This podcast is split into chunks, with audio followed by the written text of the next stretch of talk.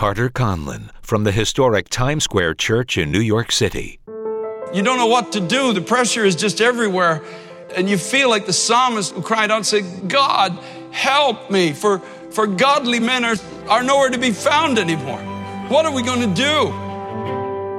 We're glad you've joined us for a call to the nation with Carter Conlon. As believers in Jesus Christ, we can find incredible strength. But there are times when we don't see it, we don't feel it, we don't recognize it. But the strength of God is here. His strength has been known, and His strength continues to be known. Let's join Carter now as he takes us to Hebrews chapter 10 with his message titled, We Must Find Our Strength Again. As the body of Jesus Christ, there is a specific strength that God promises us, and you and I must discover it again, especially now. Hebrews chapter 10, if you can turn there, and Psalm 77. Hebrews chapter 10, beginning at verse 19. Therefore, brethren, having boldness to enter the holiest by the blood of Jesus, by a new and living way which he consecrated for us through the veil, that is his flesh. In other words, the writer of Hebrews is saying that God, through his son Jesus Christ, when Christ died on the cross, he made a way into the very presence of God. For up to that time, remember that to experience a face to face encounter with God meant certain death. But he abolished that when he died in our place and made a way for us to come to the throne of God. I thank God for that with all my heart. Verse 21 says, And having a high priest over the house of God, let us draw near with a true heart in full assurance of faith, having our hearts sprinkled from an evil conscience and our bodies washed with pure water. Let us hold fast the confession of our hope without wavering, for he is faithful. And let us consider one another in order to stir up love and good works not forsaking the assembling of ourselves together, as is the manner of some, but exhorting one another, and so much the more as you see the day approaching. Let me read that last verse again.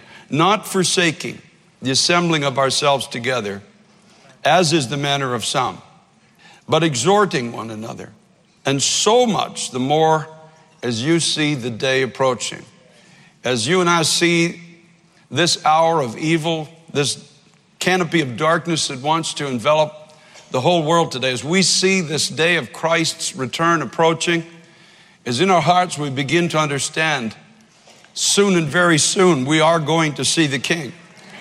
We know that the enemy will come in like a flood to destroy, to deceive, to swallow, because he hates humanity for one specific reason that we are made in the very image of God and we are the one thing in this universe that God's focus. The Bible says we're the apple of his eye. That means his the pupil of his eye is focused on you. You are the source of his affection. You are his beloved. You are his longed for. You are his joy. You are his crown. Everything in the heart of God is about you. You have to understand that. That's what the cross is all about. And because the devil hates God, he hates what God loves and sets out to wound the heart of God by destroying that which is the most precious to him. And as we see this conflict deepening in our society and around the world today, we are exhorted to gather together to pray. We are exhorted to come together for fellowship. We are exhorted to assemble together simply to worship God and to thank God for who He is and for what He has done and will continue to do for us.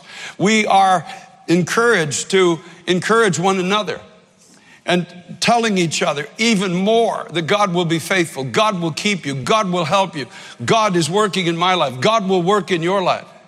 More so, even as we see the day approaching. There's an incredible strength to be found in just being here together today. You know, though for some, you're not yet fully understand what God has placed all around you. You know, you feel like maybe you're just one weak person in a, in a, in a sanctuary of 1,600 other weak people. In measure, that's true, but there's also a great strength here. Although in many times we don't fully see it. We come into the house of God and we've been praying. This has been our prayer, like David in Psalm 61. Hear my cry, O God. Attend to my prayer. From the ends of the earth, I will cry to you. In other words, I'm, I'm near the end. God of my strength, I'm near, I feel like everything is caving in around me. I feel like society itself is imploding. I don't see a future. And David says, When my heart is overwhelmed, lead me to the rock that is higher than I. And that's why many are here today. That's why you've come in online. Your prayer is, God, lead me to that place where I can see again my purpose on the earth, where I can see where strength is found, where I can, I can have eyes of faith and understanding. Help me, Lord. It's so easy now to get overwhelmed, isn't it? It happens to even those among us who are naturally enthusiastic and strong. It can happen because of unforeseen circumstances or sudden failure or repeated failure. It can happen because we find ourselves just fighting against hell. Like Paul the Apostle said, I got fears inside and I got fightings without. It seems like there's no rest no matter where I look. Even as the psalmist David once said, I, I looked to my right hand and to my left, and refuge failed me. And it seemed like there was nothing that could satisfy my soul everywhere I looked around. Sometimes it's just the eventual wearing down of our resolve by the, the continual pressure that surrounds us every day, where you have to work, the neighborhood you live in, just having to drive in in this insane traffic every day into New York City and drive home. Many people are just spending, or on the subway, you're just spending like probably three, four hours a day just commuting, just trying to go to work. Then you got to go into this place where there's this pressure put on you, especially as a believer in Christ. You're not even allowed an opinion. Your job is in jeopardy if you have an opinion. You're not even allowed it anymore. And you don't know what to do. The pressure is just everywhere.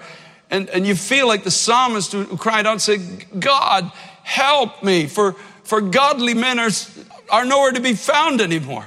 What are we going to do? It seems like the enemy has come in and set fire to everything that was holy, everything that I valued, everything that I've learned is good. It seems like it's all on fire. And at one time there was such beauty around me, the psalmist says, but now they're coming in with axes and hammers and they're literally breaking apart our society. Everything around that we that was right for thousands of years, and suddenly it's all just changing almost overnight. And on top of that, people are fighting in their own marriages. There's struggles in the home with family, with children, struggles at work, struggles with finances, trying to pay the bills. And on top of that, you have just this barrage of bad news every day. Going on the internet, picking up a newspaper. Your, your tendency to say, is, is nobody happy anymore? Are there any good people left in the world? Every once in a while, it seems like one of our, our, our, our news outlets just squeaks in you got to go to page 14 to find it, mind you, but they squeak in a story about somebody who did something good. It's just bad news constantly. And it can happen to the godliest of people, even a people with a history of victory, of just suddenly saying, God, I'm not even, I'm not even in a place of even discussing making any kind of a difference for your kingdom. I'm just on fumes. And I've come into the house of God and I'm just looking for some segment of some portion of strength just to get me through this life as I find it. You know, the one thing I can tell you to encourage you is you're not alone. You're not the only one going through this. People all over the world are going through this now. Christians, some are losing their lives for the cause of Christ. As we are gathered here to discuss these things, others are having to pay for it with blood. We've not resisted to that yet. But we know in our hearts that this is a difficult moment and say, God, you're going to have to give me strength that I don't naturally have now. You're going to have to help me because I recognize I can't get through this on my own. I, I'm, I, I'm, I'm not even anywhere near thinking about doing something great for the kingdom of God. I just want to survive. I just want to get over the finish line. I just want to make it into eternity and not lose my testimony. Listen to what the psalmist says in Psalm 77. I cried out to God with my voice, to God with my voice, and He gave ear to me. In the day of my trouble, I sought the Lord. My hand was stretched out in the night without ceasing, and my soul refused to be comforted.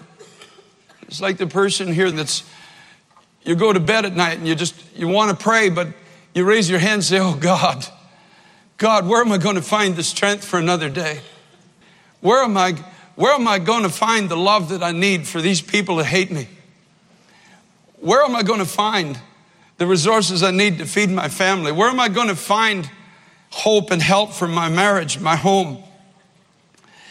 I remembered God in verse 3 and was troubled. I complained and my spirit was overwhelmed.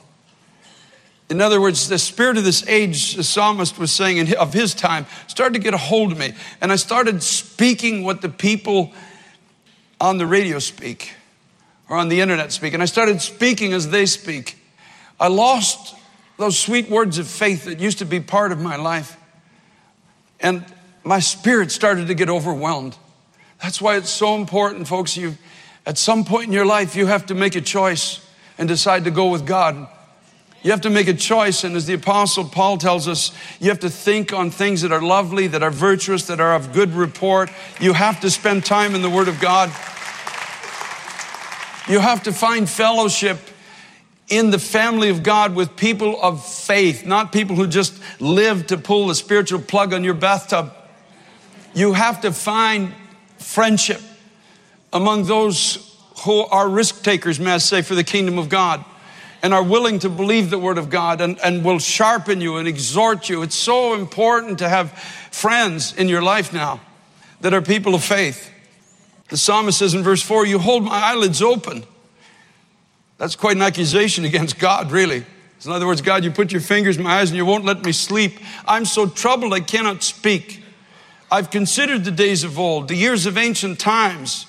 I call to remembrance my song in the night. I meditate within my heart, and my spirit makes diligent search. In other words, the psalmist is saying, I'm thinking about what the report that I've heard in the scriptures of who you are and what you've done. And there was a time, Lord, when that occupied my thoughts and it made me sing when I went to bed. There was a time when faith was so deep in my heart that it was a song that couldn't be taken away from me. Now I find I'm, instead of singing, I'm complaining. Instead of, instead of sleeping, as the scripture says, I, I can't because I'm so troubled. I'm thinking about these things in my heart and I'm making a diligent search. In other words, I don't want to live in this place. I don't want to be like this because I know in my heart walking with God is supposed to be different than this. But somehow I've fallen in this hole. That's why David the psalmist says, Lead me to the rock. Lead me to a place that's of standing that's higher than where I am. I, am in a place where I feel like I'm sinking. Get me out and put me in a solid place, a higher place than where I am. Help me to see again, God, who you are in Christ and, and who I am in you and what purpose of my life is on the earth and where my strength can be found. And he says in verse 7 Will the Lord cast off forever? Will he be favorable no more? Anybody here ever felt like that? God, are you just, are you just going to walk away from me? That's what he's saying. Has his mercy ceased forever? Has, he, has, he, has his promise failed forevermore? Has God forgotten to be gracious?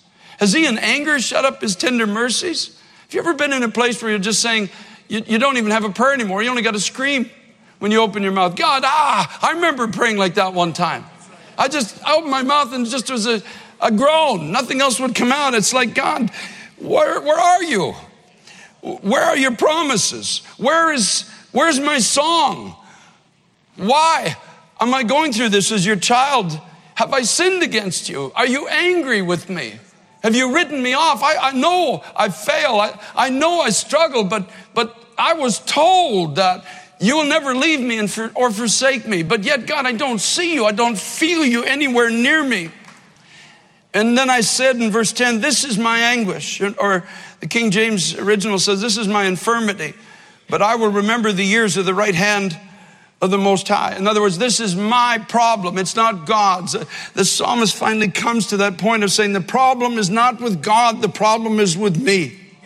I have allowed my thinking to grow dark and dull. I've allowed my circumstances to begin to dictate to my heart.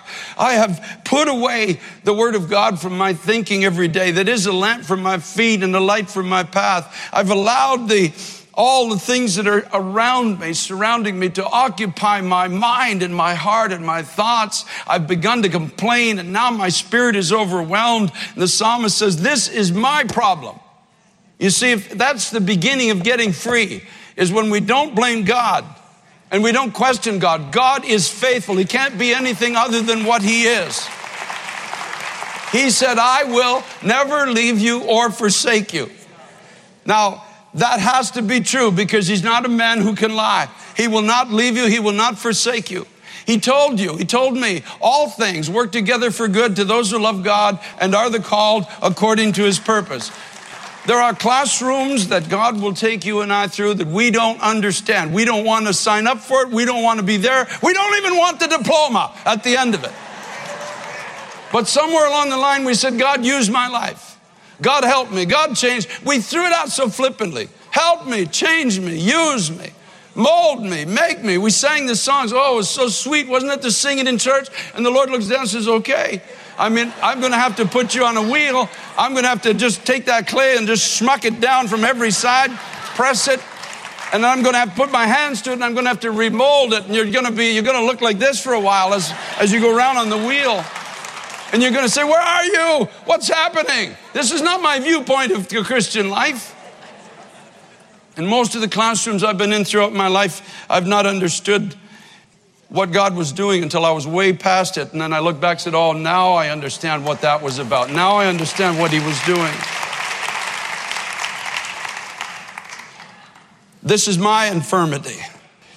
You see, that's why Paul says the weapons of our warfare are not carnal, but mighty through God to the pulling down of strongholds, and casting down arguments and every high thing that exalts itself against the knowledge of God, and bringing every thought into captivity to the obedience of Christ.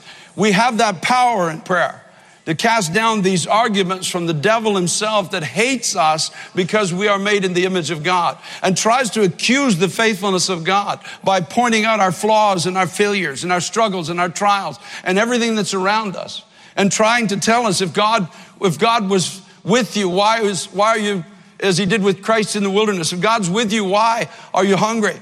If God's with you, why are you in this place? If you are the Son of God, and the devil will be there and he will accuse constantly Christ and his church.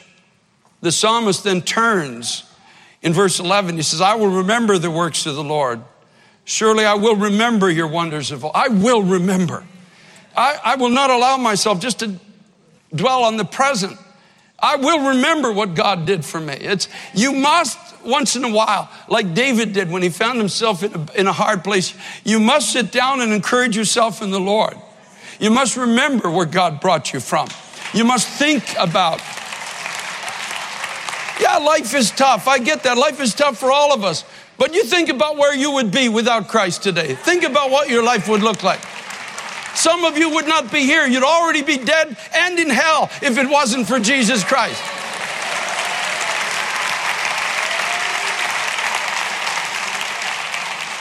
I will meditate on your work. In other words, I'm going to let the promises of God come back and take their rightful place in my heart. God is not going to forsake me. Every tongue that rises against me in judgment, I can condemn. I can tread on serpents and scorpions and over all the power of the enemy. I can go to the throne of God. I can go there boldly. I can find grace to help in my time of need. God will not reject me. God will not forsake me.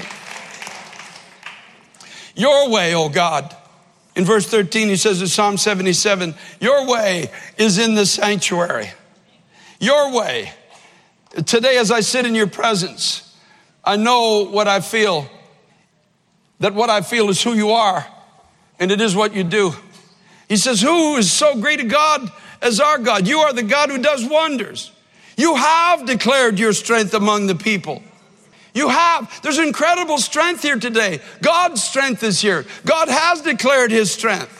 The psalmist says, You have with your arm redeemed your people, the sons of Jacob and Joseph. You have. That's why we're not to neglect the assembling of ourselves or to stop encouraging each other because the strength of God is here. His strength has been made known. His strength is being made known.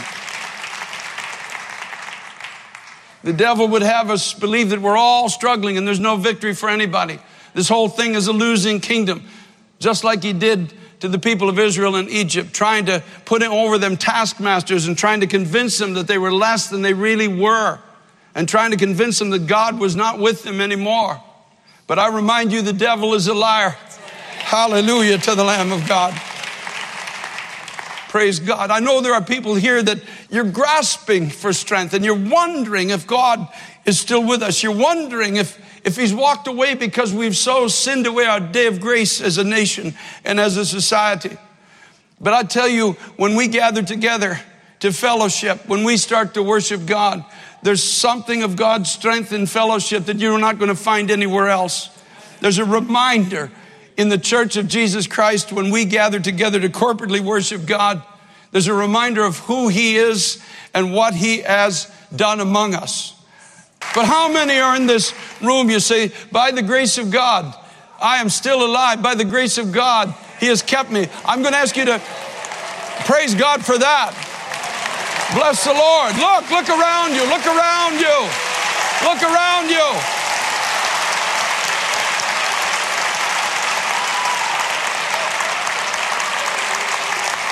How many people in the sanctuary today were delivered from committing suicide? I want you to stand. You were delivered from committing suicide. Look, look around you, folks. Look around you. Hallelujah to the Lamb of God. Thank you, Lord. Stay standing, stay standing. How many people were delivered from addiction, drugs or alcohol or addictions of the mind? How many were set free from addiction? Look around you. Look around you, folks. Look around you.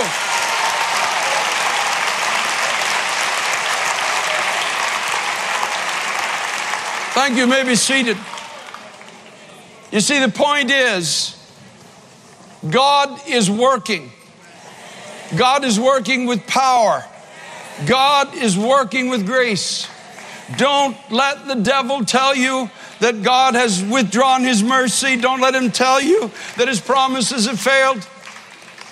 That's why we come together. That's why the writer of Hebrews says we need to exhort one another to love and good works, and even the more. We need to just have kind words and say, My brother, my sister, don't give up. God is still for you, God is not against you.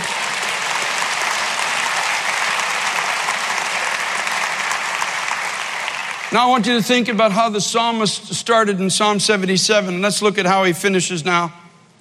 He talks about God, you, you have redeemed your people with a strong hand, the sons of Jacob and Joseph. And he goes into verse 16. He says, The waters saw you, O God. The waters saw you, and they were afraid. The depths also trembled. In other words, there was, when you have determined to set your people free, even nature trembles. There's nothing, nothing, there's nothing impossible that can stand in the way of God's people when God decides to bring us to a place of freedom. Nothing. There's no prison door can hold you. No wound of the past can continue to drag your face down into the dust. There is nothing can stop you from becoming what God has determined you to be. Nothing. The clouds poured out water, the skies sent out a sound. Your arrows also flashed about. David talked about this in Psalm 18 when he says, I, I was surrounded by enemies and I cried out to God. And then he describes this incredible upheaval in nature all around him. God showing him every way that he was able to see it, how much he was willing to fight for him. The voice of your thunder was in the whirlwind. The lightnings lit up the world. The earth trembled and shook.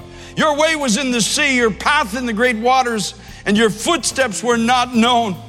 God Almighty, if we could fully see what He has done to set us free, if we could fully understand how He is engaged in keeping us, He's not going to let you go. He's not going to let you go. He's not going to let you go.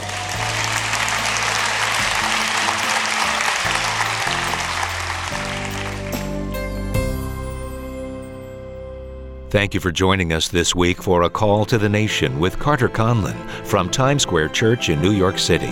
For more information, log on to tsc.nyc. That's tsc.nyc. You can count on a powerful message each week on A Call to the Nation with Carter Conlon.